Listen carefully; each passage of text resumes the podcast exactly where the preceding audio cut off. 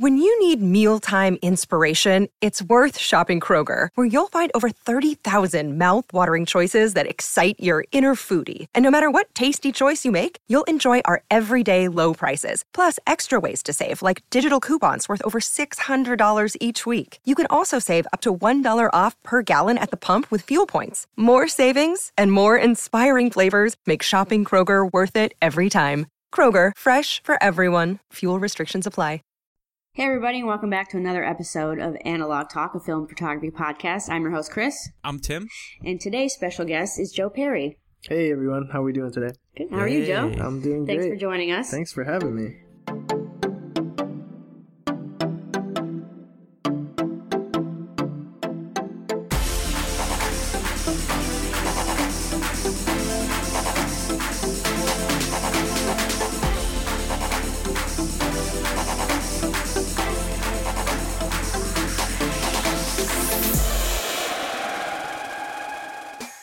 I thought we'd start off by talking about being a professional photographer and using film and preferring that as your medium. Yeah. And what that's like, presenting that to your client and talking about like, Absolutely. this is my style and this is what, this is my look and this is what I prefer. And can you talk about that a little bit? Like, how is that? Yeah, absolutely. I mean, you know, it's it's definitely all built around trust. That is the main thing that mm. has ever allowed me to be able to do that on a commission project. But, you know, a lot of times it it starts by, you know, when the client truly wants me to shoot how my portfolio res- it resembles me. And you know that's that that that started uh, and I noticed that after a while, and that's why, like, you know, I put together a lot of personal projects that I shot on film and put that as the forefront of my website. So when people ask me, you know, to shoot how I normally do, you know, the main one of the main tools that I need for that is to shoot it on film. So it de- depending on the project, you know, in the beginning with new clients, it's kind of hard to get that full trust to solely do it on film. Um, And I also rarely get that chance. It is kind of a leap of faith type of thing, but for the most part, I'll shoot side by side uh, between digital and film, uh, especially with new clients, just to you know have that safety net with the digitals to secure that we got what we needed. But in the end, um, I'll have the film to show them, and that typically ends up what they like. Um, and then so moving forward, if I shoot with them again, they have a little bit more trust that you know I can deliver good products and something at a high level on the film as well. So um, yeah, I, I I think that just kind of I kept going with that process for a while, building trust with people, um, and it just yeah, it, people were started to request it um, and and really you know accept anytime I asked to to do it. So Yeah. that's that was the best feeling for sure. So now, can you give our listeners kind of a background of how you got started? Because you were like, I mean, you and I have known each other for years through. We were we were internet friends um, through Flickr. The old Flickr days. yeah.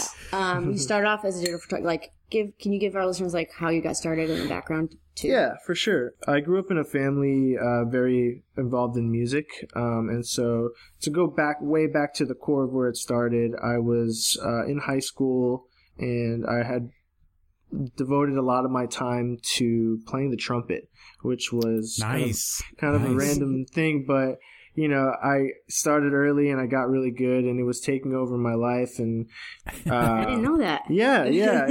I was traveling, like I was, I was traveling uh, with the all state band, which is like, Wow. it- it- like you have try out to play instrument, you Yeah. know, and there's like X amount of seats in each uh, group of the band, and so yeah, I, I did that for a little bit, and you know, um, I always kind of wondered if this was, you know, something I was going to devote into my future, and um, the second uh, first year of high school, I took my first photography class, and photography had always been something that was just enjoyable f- for me to do on my own time. You know, with my friends shooting, you know, what we were doing, surfing and skating uh, back home in Florida, and so I had the opportunity to take this photography class, and it just kind of was this sh- shock of.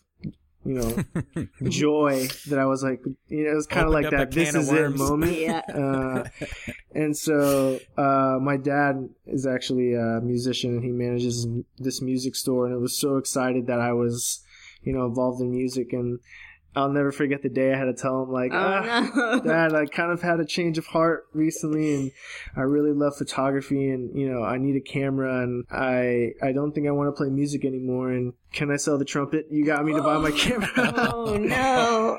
uh, so thankfully, you You know, my parents are really supportive. They're both artists and, and definitely uh, backed anything that made us, uh, that we were passionate about. So that's kind of how it started. I sold my trumpet and I got my first camera. And uh, from that point on, I was um, just shooting for fun, really. And um, uh, what I was shooting was my life and my friends. And a lot of that was in the music scene. Mm-hmm. Um, so that really is where the business, I guess, sort of started. I guess it was an accident. Just started hanging with my friends, shooting pictures of their bands, and the photos got around. And you know, then I started to get requests to shoot X show or or promotional photos and it just it just kind of went from there it accidentally happened and i it was something i enjoyed so much and uh, yeah, I just I kept doing it to the point where I got the opportunity to um,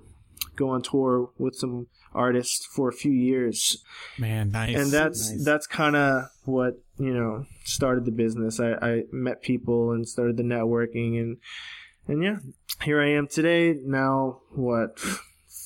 Three years later, four years later, just kind of never stopped, and mm-hmm. it just really kind of you know helped me get to where I'm at today. Now, when you started, I know like back on the Flickr days, everybody was like a like strobist, you know, like yeah. like we all had our AlienBees oh, kit. Yeah. I remember yeah. Oh, yeah, and you would like list all of your gear and uh, mm. you know even even specifically down to the numbers of your camera and everything yeah. like the the, yep. the functions and whatnot. That's hilarious. Good times. Do you still shoot like that with with lighting? when necessary yeah, yeah. Um, i think right now or in the last couple years i've been super aware of really staying true to the identity that i have as an artist i want to talk about that too because your work is so good and it's it's like i feel like with me i don't know if timothy could speak to this too like like i've switched like i was a wedding photographer and then i was this and now i'm that your work like you've really defined your style. Mm. And I feel like I'm sure you have to like with these clients, they look at your work and you can almost say like if you want that, I have to shoot it on film. Mm. Yeah. For most of it. Yeah. I really took a back step. I think it was maybe a year and a half ago because I was shooting stuff that I enjoyed and made me happy, but I felt like my style didn't feel as fluid as I wanted it to be. And so mm. what I what I did was um, I really just put everything in front of me and, and, and really listened to my intuition and, and, looked at my work and picked it apart and, and, and was like, okay, out of all of these different things that you're shooting, what lighting patterns are really like speaking to you the most? What energy in the photos in, out of these photos are really speaking to you the most? What colors are really resonating best with you? And and and I, I was really picky about that. And once I started to notice that thing, those things, uh, it kind of became the structure for the creating new work. You know, I I, I follow these guidelines that I had essentially set for myself. It was just what I loved mm. and what I noticed that I loved about work that I had previously made and just kind of kept doing that. And sl- little by little, it like kind of formed this identity that kind of, I guess, yeah. made my work recognizable to me. And that was, that's, I mean, that was a huge goal. And that yeah, was, that was a really fulfilling moment when I feel like I had a body of work that like felt fluid, but also it felt like me, you mm-hmm. know, it mm-hmm. wasn't coming from any other place of someone telling me I needed to shoot a certain way or what's cool at the moment. It was it's straight up what I love. Yeah, that's that's kind of how I shaped that, and um, it feels good to finally have that structure. Like super you know? important. Yeah, because it's it's a very frustrating thing to kind of like not know that, like not know you know what you're like shooting for, you know, or like what you're trying yeah. to make like and but that's all also part of the process I feel like, you know, that frustration of like not knowing, it's actually what fuels you to find that. I think it's just important to like be super aware of what you're doing and listen to your intuition and listen to yourself. And I think it's, it's sadly a hard thing for people to do these days mm-hmm. because with the internet, it's Big like time. there's so many people portraying what they're doing and there's this sense of comparison that really We've talked kills about that before. Yeah. kills uh what's what was something someone told me before it was like comparison is the thief of joy it was you know something yeah something so little that is like yeah, Yes, something that's so little, but it like on. really resonates in, in you if you think about it. Like, shit, I'm not happy about my work because I'm comparing it. I'm trying to make it, you know, what I feel is supposed to Yep. be acceptable. And so, yeah, I mean, now I'm at the point where I enjoy my work too, and that it took a lot to get to that point. Even though, like, you know, there's that point where you're never satisfied enough, but I think it just took that that moment to listen to myself and like forget about whatever else anyone was doing and what was cool and because you know fads fads you know kind of go quickly and if you're not doing what you you know what you're true to you're gonna you know fade away like fads and trends do you know mm-hmm. so yeah That that's great though because just like you said, you kind of got to like step back and pick the things that you truly love about what you're shooting or you're going to go out and and have nothing in mind. You just go shoot to shoot. And I feel like when I when I leave the house to do something like that, I do Mhm. not accomplish anything except for wasting, you know, 10 bucks on a roll Yeah. of film and that, like that kind of whole thing. And I, I caught myself in, in a situation like that recently where I was doing the same thing that I always do, just taking a lap around the block and pointing my camera at the same 15 things that I shoot every time I go around the block. And then I got home and I was like, dude, it is time to stop doing that. Just because I love photography doesn't mean that I have to go out and waste Yeah. film Right. every single day. You know, like I'm not I'm not proving anything to anyone doing that. And I always feel like since I have this podcast and I'm this like film photography YouTuber that I have this commitment to going out and being Right. all I can be Yeah. with photography. And dude, it's mm, I, I waste Yeah. so much film sometimes. And I mean, don't get me wrong. There's times where I learn something new or you know, maybe I do turn on to something else Mhm. that I enjoy shooting, going out and doing that.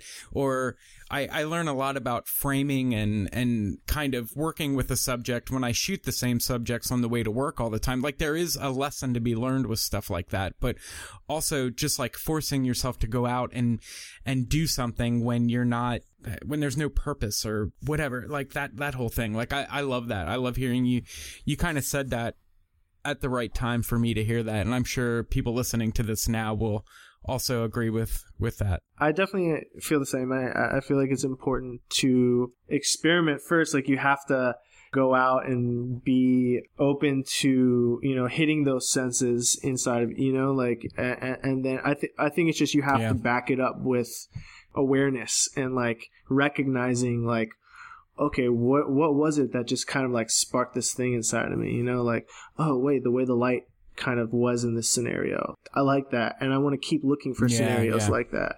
It's so easy to like go about these these moments and like shoot these photos. Yeah be happy in a moment like oh that was probably a sick photo but like when you pass by it and you don't even remember like oh why was what like what resonated that's like you know you're missing these Yeah. like tips that your your your mind is giving you to be like hey this is you. Like this is like your identity and you got to remember that. Very true. yeah. Yes. It was funny when you were talking about um, shooting digital and film for a client and i think it's that safety because we live in the now you know what i mean? Like everybody the turnaround of things is so fast nowadays.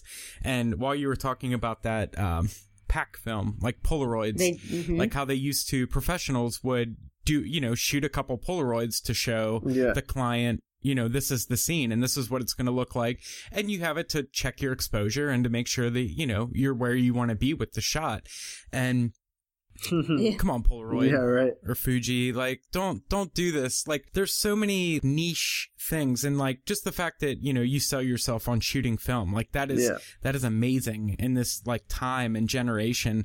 And I, I don't know. I would just hate for that to like to have to pack. I I don't even have a professional digital camera anymore. You know what I mean? Like that that's long gone. But like that doesn't mean that I don't want to do or I'm Yeah. capable of doing Yeah. professional work with film. You know, like I'm fully capable of doing it, but to sell that to somebody without having anything, you know, like a like a Polaroid or a digital camera back that I can show them like look, this is Yeah. the shot, like this is what it looks like.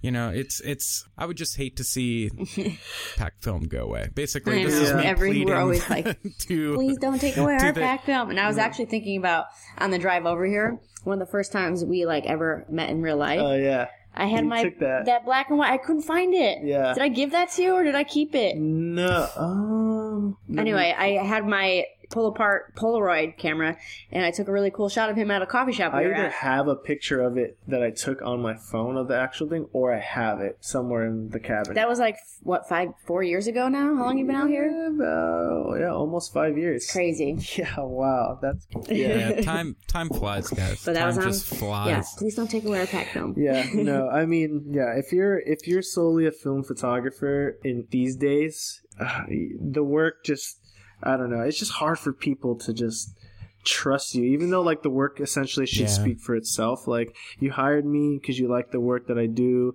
the work that i do is shot on film you're not going to see it but this there's like you should just trust me because you already love my work and i'm going to shoot like especially with with film it's like Exactly. there's no opinions on the on to be had. Like you're shooting through your eye, like no one can see the image on the back of the mm-hmm. screen. Be like, oh, try this. What if you tried this? Nope. It's you. it's like you. so it's like you know, people. I don't know. I I, I just think it's such a far fetched idea these days, and people love instant, Yeah. you know, kind of things. But then there's the Polaroids, just like we speak of. So there's a there's a way around it. Have you? What's your your biggest campaign that you've done like, completely on film? Was the Urban Outfitter stuff you did on just all on film, Ooh, uh, let's see. I like the stuff for the ten sunglasses? Yeah, no, probably urban. Urban, urban, um, definitely understands that sort of aesthetic because it's it's kind of what they built their brand around, that more raw. And and so they were they were like Yeah. you know without question okay for you know do do it you know? Especially you know going back to my work and seeing that I've done it before for other commission jobs like it, it, it allows a little bit of that trust to happen. But yeah that was probably the biggest one and, and i was so happy that i had those opportunities because it helped for other opportunities mm-hmm. happen because they saw that i was able to execute a campaign um, on film and you know it definitely allowed other people to trust me to do that so How many rolls was that? How many rolls do you like show up with? honestly not a lot because i think you know the whole process of film made me makes me a lot more selective so i'm not a film shooter who just shoots through the rolls at all like i shoot a lot less Yeah. But the photos become are better because i'm thinking about what i'm shooting i'm i'm, I'm Mm-hmm. slowing down a little bit i'm uh, to, to a certain degree there are spontaneous moments but other than that yeah I, i'm saying no a lot more because you know i'm restricted to x amount of frames and i think i do that to myself on purpose like not getting enough film Yeah, to a yeah. certain degree like that's kind of a dumb thing to to do but like obviously i'll have enough to make it happen but like you know nothing more than that just Mm. just so i can like focus on getting what i need within this and it always ends up working out for me Yeah, I was I was super surprised when I did I did an engagement shoot and they you know they wanted film so I did the whole film thing and I was so surprised that I only shot three rolls of film. I shot two 35s and one 120 and I was so paranoid that I didn't get get it, you know? But then I th- like just like you said, like after I developed them and looked at them and I was just like, man, these are like every single one is a is a keeper.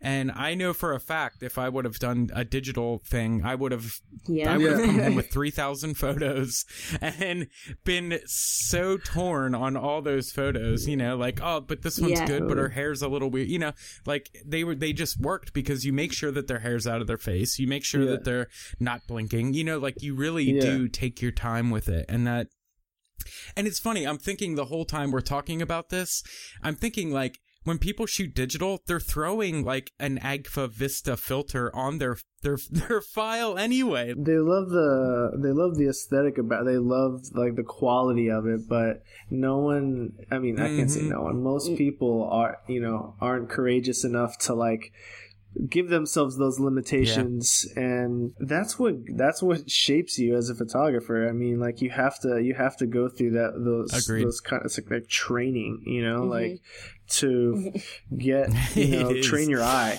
I, I think people are just like shooting digital photos and what I like to call spray and pray. You know, yeah. you just shoot a bunch until, until you yeah. you know know that maybe something something's going to be in there. Versus like knowing your go to things that you like because you've developed that. Mm-hmm you know, through shooting film. It's pretty cool though because I know some people that that are film shooters that still shoot yeah. digitally for work and stuff. Yeah, yeah, and I, I do too. yeah. Like I don't. Sadly, I don't get the opportunity to shoot film on every commission job, but I think you can take the whole shooting film thing with you digitally though. Like you can think about it. Smaller memory cards. yeah, that's a trick. Well, that and just you know, just I, I don't know. I feel like if I would shoot something digitally now, like I would definitely because I'm so kind of muscle memoried to shooting film that I would be. Yeah, no, no. I think there's. I, I totally agree. I think there's a couple ways. You know, like me, uh, smaller memory cards, yeah. uh, putting a, a, a, tape over your screen.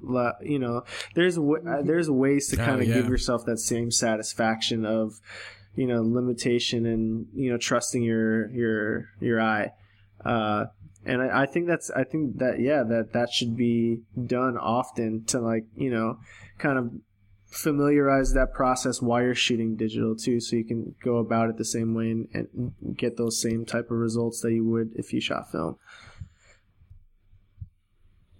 man. I just I just always feel like we should throw like a little thing in here that it's it's not the film versus digital no, why exactly. we talk about things like this. Like I I, I mean, I totally feel like there is a time and a place for digital photography, and yeah. I, I, I hate you know, I, am not trying to mm-hmm. ever poke the bear with this thing. I just kind of, yeah, I just love film and like, you know, and, and it's pretty cool that, you know, you get to, you get to work these awesome gigs by your film, film work. Like that's yeah. all, I think that's what our dream is in this whole thing is to be hired and taken on for things yeah. that we do. You know what I mean? Like our style yeah. and like our look. Like that's, that's definitely, I would be yeah. so stoked. And anytime it does happen, yeah. I'm like, like yeah. I'm gonna mess this uh, up now. No, it definitely is is a great uh, opportunity that I've been given, and and um, you know, it fulfills me so much more. You know, I, I, love the work that I'm able to make, and it's like, oh yeah, you know, knowing that you made these or captured these moments without like having to shoot a million frames, like it was solely like,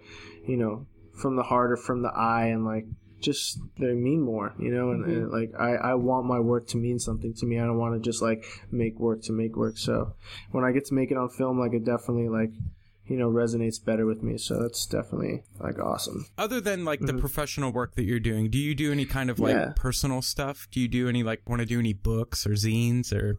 Yeah, well, I I I've done a few uh, personal books that were just honestly made for myself. Yeah, those are the best. That's I love hearing that. There's something about holding your work in your hands, like having that tangible sensation. Mm-hmm. Um, and uh, so I've done a few that way. I would say eventually, like I'd I'd like to do I'd like to do like a proper published you book. Should. But I, yeah, I, I I'm trying to just be patient on it. You know, like I want it to be like a nice girthy book. So I think I, I think it's being like hardcover. Oh, yeah. yeah. like a nice hardcover coffee table fine yeah. art photography Absolutely. book, and that's really what I what I enjoy to do on the side. Uh, work that's a little bit more in the fine art realm, which you know includes subjects sometimes and sometimes it's not. Uh, I have this project, yeah. this ongoing project uh, that I've been doing uh, called Beauty Pockets, and it's it's on my site. It's it's kind of the only ongoing project that I've been doing for so long, and it's it's just it's kind of hard to explain. For me, it's it's it's po- it's it's pockets of of light that kind of like accentuate certain things in an image. Kind of gives it this open ended, like makes you ponder about what's happening type of feeling. Kind of yeah yeah. you know light in the dark kind of sense. Uh, so th- that's been that's on my site and it's kind of uh, been building up over the years. And I, and I think as of now that's the only type of book that I can think of making, but you never know. Like projects will come about, and, and, I know once I find something that really resonates with me, I'll continue to shoot it on the side. But I like to have that constantly running in the back of my head, always like my personal project. Just like wherever I'm going yeah. and traveling, I always remember to like look for those moments and places and things, and that's how I would just like naturally, organically build until I have like a good collection that I'm mm-hmm. solid with and ready to put on paper. I love a personal project like that that you don't have to like technically go out and shoot yeah. for. It's kind of yeah. just something that happens. No, totally. And that also comes go- going back to like what we were talking about, like being aware of things that you're drawn to, you know, as far as like creating your identity, but also yeah. like, oh yeah, project ideas. Like we're, we're we all kind of get struck by ideas that we think of or things that we pass or things that we see and I, I, think it's just really important to like remember those things, whether it's writing them down or just like, you know, letting it, you know, settle in you enough to keep going forward with that idea and like seeing where it goes versus dismissing it and just letting it kind of happen. Because uh, that's, you know, a lot of those projects and things that I've been into kind of started that way. Just like, huh, well, that's something that yeah, I probably want to like keep thinking huh. about. I love it. So you, you so I didn't know that book was just for you. I thought like which one? The one you showed me at your studio. Uh, the yearbook. Yeah. Yeah. That was, there's only one edition of that. It's the one that was there. And, and basically, I mean, it's called the yearbook. It was just a book of personal snapshots that I've taken throughout the year of 2016. That's a great idea. So it was just like a, a treat or present to myself, yeah. essentially. Like, I wanted to see, you know, all that I had made this year. And I also wanted to, like, curate a book and like print out my work and like it's so mm-hmm. fun. I enjoy doing that so much. And I hadn't had a, yeah. a project essentially that I was working on, but I thought it would be cool to like constantly do these every year just to like show what you've made and also to like show growth throughout the years um, and see your progression as an artist. So yeah, that was that was solely for myself. I thought about selling it, but you know, I I more so just enjoy showing my friends and talking about it and talking about the moments that were in there. Yeah, because uh, sure. it is kind of personal. It's like I know I always I, I, I, always tell myself I have to get over the fact that no one's going to understand my pictures. you know, because we all have attachments to moments that we've snapped, and like you know, some of us feel like oh, like I don't want to show this to anyone, or like you know, it's it's just a personal you know moment that I knew it happened at that time, and mm-hmm. it, like what's actually happening in the photo doesn't make sense, and mm-hmm. people are gonna think it doesn't make sense, but actually there's something significant about it. but that's the great that's the great thing about this though, because what you get out of that photo can be completely interpreted, oh, yeah. like I completely different to like mm-hmm. to like me. You yeah. know what I mean? It, I could get something completely different out of that that's fulfilling and and all that yeah. all that jazz. You know, that's the cool thing about you know all the greats photo books and stuff like that. Like I get a completely different story out of you know so and so's book than probably what they're Absolutely. what they were trying to portray yeah. or you know that's that's the great thing about art and photography that it's you know it's kind of there's there's a give and take on both mm. ends you know what i mean not just the photographer it's you know we we as viewers, like I'm a big photo book collector. Like that's a big thing for me. Like I, it's like yeah. baseball cards now in my adult years, you know, and it's, it's because I get something out of it. I'm not just like doing it for bragging rights. It's like I sit like right next to my desk right now. I have three books that I'm going through again, like for yes. the 17th time, you know, and it's like you, mm. there's something to learn Always. from it. And even some that don't strike you in the, in the beginning, like because your, your headspace oh, was, sure. you know, into something else and then you come back to it and you're mm-hmm. like you know the ones that didn't resonate before kind of strike you and you're like huh. And then it just kind of like sparks these other ideas in your head or perception uh, perceptions about this moment. And yeah that's i mean i i so much enjoy doing that as as means to like you know help me ignite ideas in my own head not as a means to like yes. uh recreate moments but you know perceive them mm-hmm. my own you know. So and also, I just wanted to chime in one last thing about this whole photo book thing. I, I've been saying that. I think I said that a couple episodes ago, or maybe even every episode that we do this. I say that at the end of the year, like, I think that is a super important thing that at the end of the year, you should not even, you know, take your best of or your greatest hits. That's a really great 2017 idea, yeah. and, uh, and throw it together in a book even if you don't even care about the uh, what is it sequencing of the whole thing just just get it put together so you have it on your bookshelf and you can just, you know, imagine the leap yeah. you've taken from 2015 yeah. to 2018. You know what I mean? And just to see that progression is, even if no one else sees it. Yeah. Do you think about like people that were in your life five years ago who aren't anymore? Yeah. You know, and you, like I have pictures mm-hmm. of these mm-hmm. people I don't really talk to anymore, mm-hmm. but I always have them captured in this time that mm-hmm. I can look back on. They're timestamps. Yep. Yeah. That's a really good. There's so much that's involved with this thing. It's it's insane. You know, heavy on the memories for yeah. sure. And like people don't really do that anymore. Like uh, my, I mean, you go back to your, you know, my my parents' house, and we have all the photo books of like all the pictures that were printed of when we were kids, and like yeah. we don't do that anymore. I mean, it's on Instagram or whatever, but or it goes into your iCloud, yeah, places where you don't see it. Yep. No, there's some sort of magic that happens by opening a tangible book and like mm-hmm. being able to hold these memories that were not tangible. You know, they're like moments. I don't know. I, I, I think it's. I, I honestly get a kick at uh, going to the flea markets on the weekends, and a lot of there'd be like, you know, some vendors that have just tubs of old oh, yeah, like photographs at Melrose, like, right? Yeah, Melrose Trading Post. At yeah. random people's lives, like I. And you know what's crazy about that? Not to interrupt you, but like, there's always a swarm of people. There is because people there's like people are feeling that magic. I feel like it's like these nostal this nostalgic feeling or like like hint into someone else's life that you have no idea about and like you're so mm-hmm. curious. Like it's definitely this I think curiosity type thing about like who you know where they were, what they were doing, like what was happening, like why are these why are they now in this box at a flea market? Yeah, like, exactly. That's kind of that's also kind of sad like, to me yeah. too. Man. Like man, I hope my photos never. I mean, I hope mine just get passed down to family yeah. members. You know, never to be ended up on a street or I mean being sold. It's like you know think about like one of my favorites I've talked about before Vivian Vivian Maier. I was just going to mention mm-hmm. her. Yeah, well, well, her photos were found in a trash can. They were they were the guy found that he bought them in an auction. Oh my gosh! And was like what are like and yeah. he scanned them. Oh, it was the negatives. Mm-hmm. Yeah. Wow. What a story. Yeah. Dude, there's there's a whole. Did you see the whole new lady that they found? No. She's from Russia. No. There's, I, man, I'd have to look up her name hold on. It, they're calling her the Russian Vivian Maier. It's like it's it's literally just as good or better oh, than Vivian wow. stuff. Get it? Hey, well, hey, take a take a minute and and look it up. It's probably not better, but it's it's still another cool. solid story. Like there's so many people that you know maybe not so many people as in like Vivian's out there that were like shooting amazing work and just never cared to have it seen. Like that goes to show you again, like how fulfilling this thing is.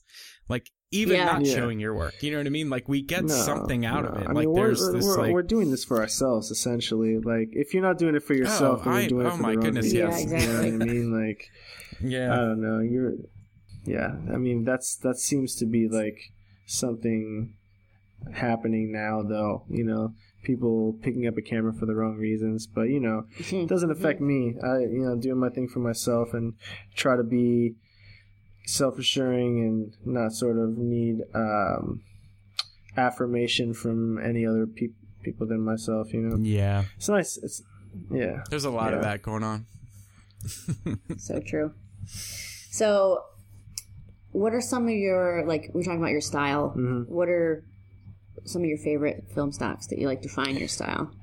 I think I know the um, answer, but honestly, I'm a big Portra fan. Um, I really enjoy Portra 800. Mm-hmm. Uh, it just, I don't know. I, again, like after the years of shooting these stocks, like you really start to recognize all the distinctive qualities about them. Um, for me, I love that Port, uh, 800 Portra 800 has this creamy warmthness to it, but there's like kind of this blue shift in the shadows slightly. Uh, I feel like to me that that resembles like old cinema stock. Yeah. You know, like the, y- mix of yellow and blue together. Like I don't know, it's just so pleasing to me, and I, I, I enjoy it. And I feel like the grain, the, the film grain is nice at 800. It's not like overly done. It's there, and it makes it feel like film. And Uh, but other than that, Portra 400 is my main go-to stock. Uh, I shoot it at box speed, and it works great for me. I have recently been shooting Cinestill, which I really enjoy as well. Um, I think it's hard because, like, oh Yeah, yeah, that it's film's it's so amazing. Wh- Which one do you shoot? The, so I've shot both, uh, but I, I now only enjoy the 800 Right. uh, It speed, seems like the everybody tungsten, and it's cool because at night it's here. beautiful because it's tungsten balanced and like you could go and like shoot street lights or in the subway or like all those places and it, and it looks really cool and, and all these and all the lights have this like red halo around it, which is like it's so cool. It looks like all the old Oh, cinema Yeah, like movies. I Uh, gotta get out with, with more. um, but stuff. also what I've recently discovered, which is great, seeming that it is tungsten balanced, super blue if you shoot it in the daylight, and it's really cool. Like you know, uh, if you can stop down enough uh, and shoot 800 during the day, it's really nice. Like you get this again very cinematic blue to everything, and, and it's it's beautiful. I love it. So yeah, that's that's been you know typically the three that I dabble with. I don't really shoot Portra 160. Uh, it's it's it's nice. I just I don't know. I like I like having 400 Yeah. in case of you know the change of lighting scenarios and have a little bit of room. any black and white? Oh man, I used to shoot a lot of black and white. As of recently, I haven't because I've just I don't know been enjoying color. Uh, I, I as weird as that sounds, I mean uh, it's I don't know. I think for also like uh, you know, going back to what we started talking about, like identity and everything. I think finding a color palette that kind of was fluid throughout my work was also a, ch- a, a, ch- a challenge and a goal of mine to achieve. And then, so once I started to find colors that I really felt resonated with my body of work, then I didn't want to shoot black and white anymore because I was like, oh, it's all looking fluid and cool. And, but you know, every now and then, like, I, I will throw a roll in there or even just turn some film that I've shot in color into black and white just because I like that, you know, quality. But, um, Yeah. Yeah, not much black and white lately. That's I okay. need to though. I miss it. Now now that uh That's okay. well, what did they just bring back? Thirty two hundred. Okay. Oh yeah, Kodak. I have to tell you a funny story about that off mic, but Yeah. Uh, real- yeah, 3200 funny I'm story. T Max, what is it? uh, T Max P T-Max. thirty two Yeah. That's- Did you did, have you seen um, Darkroom? Trev got a, his hands on a roll, and he posted about his results, and it's very fine grain. It looks like, Hmm. yeah. So I'm excited. Really? Cool. Yeah, I'm I'm excited. I, I'm gonna wait. I'm gonna wait to get some until the hype's burned out. Everybody's all you know. Yeah, but Sammy's doesn't have Wow. it yet. I was like, if I, I, I called today, and I was like, if I can, if they have it, I'll go get it. If they don't have it, I'm not gonna. Yeah. I don't know. They're bringing back a few Kodak. Uh, Yeah, we're Ecto- waiting for- Ektachrome, right? And what's the other one? Yeah. That's a just the Ektachrome at the moment. It's funny though because you still see the people that are like, next next you need to bring back Kodachrome, and it, Do you think it'll ever come back? I really. I don't. It's a completely different chemical Mm-hmm. compound, so I, I just don't see them. And like everyone's like, it's it's a hazardous Oh chemical God. and blah blah blah. Let's just be happy with what they're giving us, guys. Like, Right? Yeah, Be greedy. dude. I would be so stoked on the Yeah. Ektachrome. Like I, I have uh, I have a couple rolls ready to develop. I was actually thinking about doing it if we don't run super late tonight, but I doubt I will. Um, but I I'm excited to see because um, oh, what's his name? I'm I'm blanking. It's a photographer that I've been checking out every time we do this podcast and I want to remember this guy's name. I cannot remember it for the life of me. And then we'll we'll stop this and I'll be editing and I'm like, You're such a moron. Fred, Fred Herzog, that's who it is. He, he's like an old eh, you know, an old sixties, fifties, seventies maybe. I'm not exactly sure what his time frame is, but he shot a lot of Ektachrome and it's just amazing looking. Like it's timeless, you know, like it just looks really, really Hmm. cool. And That's awesome. I hope that that's I hope that that's what the new Ektachrome Yeah. looks like. I hope it has that old old feeling to it. I have a roll right up there actually. Um, that Oh, yeah, I can see it. my uh, one of the girls at the lab that I go to gave me. She just had an extra one in there. She's like, "Hey, here's a little I have a present, and I was like, what? I have a roll in my fridge that's from the year I was born. wow. Wow. So I'm just gonna keep that. As I know. I'm not going to use that either. That's sitting on the shelf. yeah. I didn't I didn't know they made color film that long Right. ago. Burn.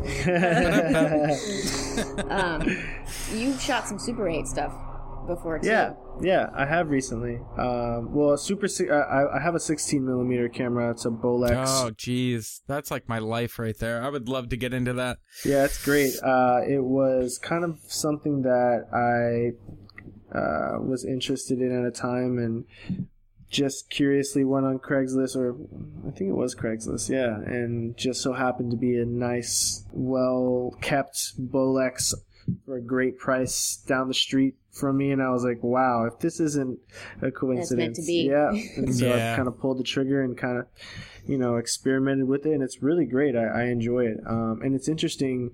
Uh, shooting the film stock, it's uh, Kodak Vision T 500 Yeah. uh, or is it Kodak Vision 500T. That's what it is. Uh, but it's the same stock that they use for uh, the Cinestill 800. Yeah. Um, so all those same qualities, like the red fog around the lights and the colors, were exactly the same. Yeah, that's really cool. Yeah, I'm excited. I have uh, I have a friend who's we made a barter like that. I would develop it if uh, he's he bought like a I forget it's like a 500 foot roll of it, and he's like, if you develop my half, like I'll split the roll with you. You know what I Oh. mean? And I was like, yes, Yeah. I'll do that. That, that's the that's the the hard part. It's it's expensive to process and scan here. I Where did you go to that place in Burbank? yeah, so it's called uh, Eight millimeter. uh, su- uh, Pro 8. Pro 8, yeah, Pro yeah. 8. And so basically, you could purchase a couple different sizes uh, of scan uh, of the scan. Um, so I purchased like I guess the, the one in the middle, like the standard one. Um, and so Yeah.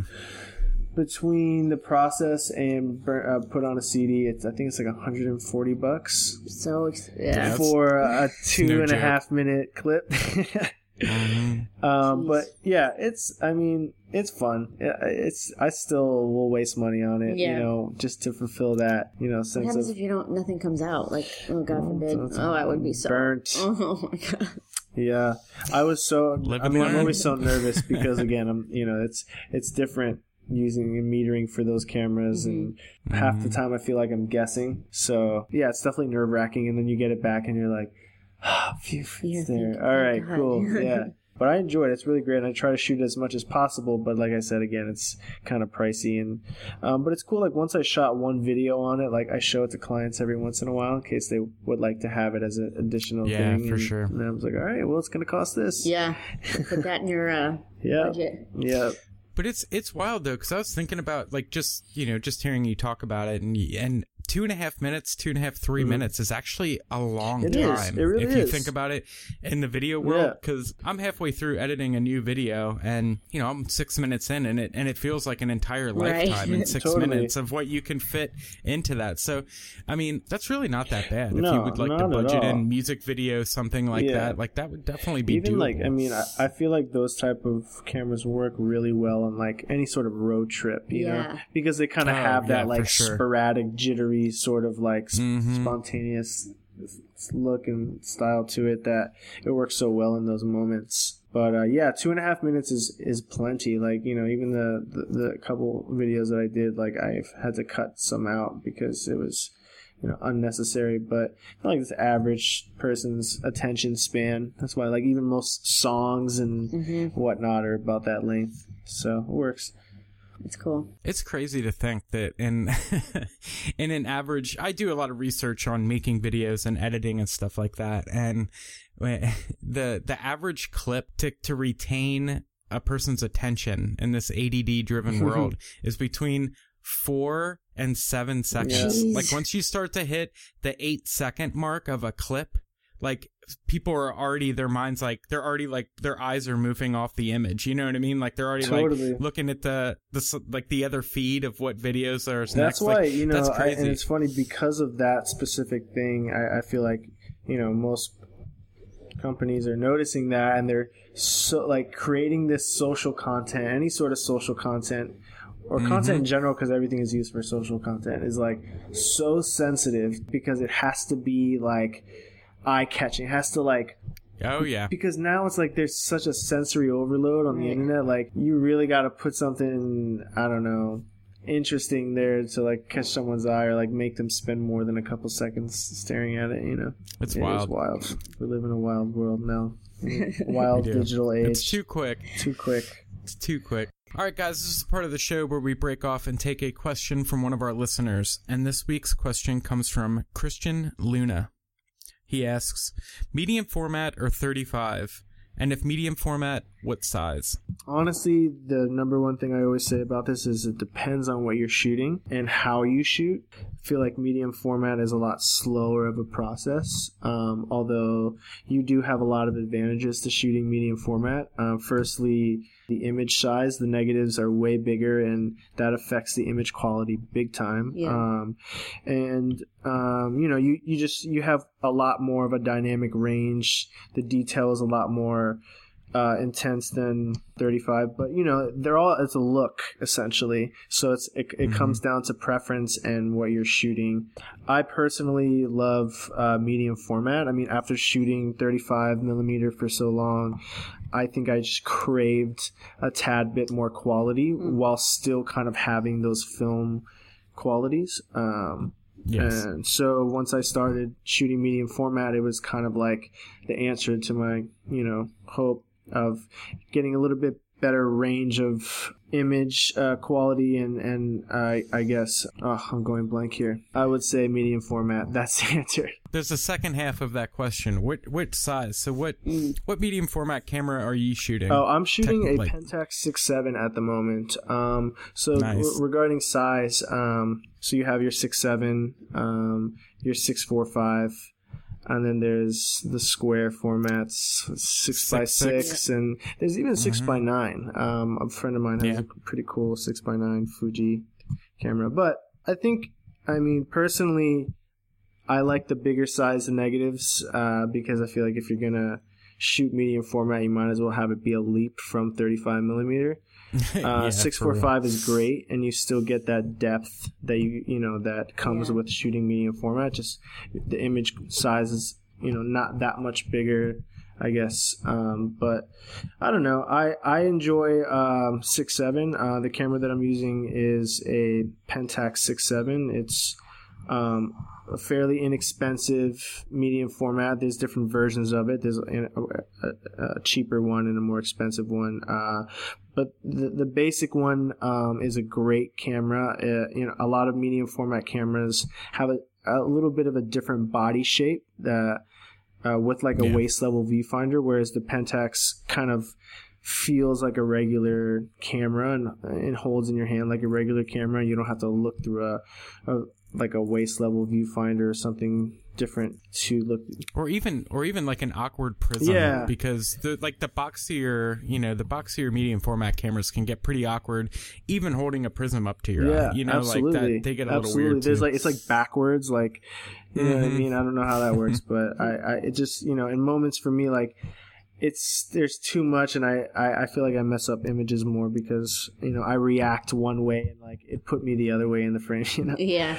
Uh, so that's why I mean yeah the Pentax six seven has has worked for me and and it's it's a great camera. It's definitely slow. It's a clunky chunky mm-hmm. device but um it's great. I enjoy it really a lot. It's a it's a great camera. Cool. Timothy yeah, I think I think you nailed it with most with most parts of things that you that, that you said there. I mean, I I agree. You know, if you're doing something in in a hurry or like it's kind of documentary mm-hmm. style, I would definitely roll with like a 35 millimeter mm-hmm. and you know cruise around like that, rangefinder, exactly. SLR, something like that. Yep. But if you have time, you're doing like a portrait session or you're doing some studio work, man, get out your tripod and put you know an RZ RB67, mm-hmm. you know. Pentax, put that thing on the tripod, set up some really nice shots because you will be blown away mm-hmm. with a six by seven negative. I mean, I was just talking to somebody today about this where I said, you know, six, seven in the medium format is, it reminds me so much of shooting four by mm-hmm. five because the negative, it just gives it this like classic feel to mm-hmm. it. I, I don't know when you when you do that for the first time, when you shoot like a six by seven camera for the first time, you're just like, you're kind of taken back with how much real estate is on that negative yeah. like and how much information like it almost feels like you're cheating you have that much information retained on that negative but I don't know, man. It's just kind of time and place and what you have time for, and what, yeah, what you're going for yeah. too. Yeah, yeah, definitely. Totally. Well, I I shoot a lot of 35 just in general. I'm a big fan of compact cameras my Yashica T4. Mm-hmm. Joe has a funny story. We'll get to that uh, about what happened to his. but uh, yeah, I mean, I every time I do shoot shoot um, the medium format, I'm always like, damn, why don't I do this more? Yeah. Um, it's just like it's, I, my Pentax 645. I maybe put like. Well, I had some issues with it, but it's it's back from repair and ready to go. You you look at it and you're like, what? Yeah. what? This is like 3D almost. Yeah. Um, I also do like my um, TLR, my Yashica, the six x 6 mm-hmm. is a fun size. Yeah it's kind of like Instagram. It's maybe why I like it, but yeah, definitely you also, challenges you. Mm-hmm. I can also do some fun, yeah, um, definitely for sure, double exposures with that mm-hmm. that camera too. So that's fun. Yeah. But yeah, there's time and a place. I agree. Exactly. It comes down to that place and time, and, and, you know how you shoot. Like if you're a fast shooter and, and you, you like shooting spontaneous moments and action or anything like that, then you you know will probably benefit more from shooting 35 millimeter. And if you enjoy or shoot you know a little bit more static subjects or moments, or just even have the time within movement to be still and set your camera and do that, I mean, I would I would definitely recommend uh, medium format. Yeah, sure. yeah. I mean, medium format. It's like for me because I'm I, I don't want to say like I'm smaller, so it's like it's heavier and it's mm. like you know, yeah, really, and especially that Pentax really heavy. Oh yeah, right? you have to make a commitment yeah. with your wrists. oh yeah, you know, I'll probably have carpal tunnel. Yeah. It's all worth it. But don't don't forget, rules are meant to be That's broken. True. That's right. Like I I took my RB 67 and shot an entire book of street photography photos Ooh, with it. Yeah. So, yeah. Again, again, it's like it's it's whatever you're feeling, man. Whatever tool works mm. for the job, kind mm-hmm. of thing. Yeah. Okay, so real quick, I came over. Joe asked if he can borrow one of my mm-hmm. my compact cameras, my Yashica. So I, I happened to have my T5. It wasn't loaded, so I get here, I'm like, what happened to yours? So tell the story, because I always feel like I have to tell, the, story to, tell the story to people because you like, have one, don't you? Know about these cameras and know how like how how much of a tank they are. Like you know, it can really take a beating. Mm-hmm. But the way mine died was the most random, bizarre way you would ever imagine. Uh, I mean, I'm you know I can't talk it up too much. It's just a funny scenario. But I was in Milan, Italy, um, and I was with a group of people you know, doing a very Italian evening on a rooftop, drinking wine, hanging out. It was dusk, you know, there were candles lit, and I had stepped up for a moment to, I think, go to the restroom or something, and I had my T4 sitting next to me on the roof, and I stood up and I tipped over a candle, and the wax dripped all inside the oh, like it oh, literally no. was so perfectly aligned and tilted right over onto the camera, and the face of the lens was open. Uh, and it literally dripped right onto the lens inside the entire body. And I was like, I, I, I stood there for a moment. uh, Start to cry. And no, I, it just it took it took me a second to. It, I was just speechless. I was like, what? Yeah. Wait, what? This camera has fallen off the roof of my car while driving. It is. It has been thrown. It has fallen on the ground. It has taken beatings in so many ways. And this is That's how you how go. Yeah. That's how you go.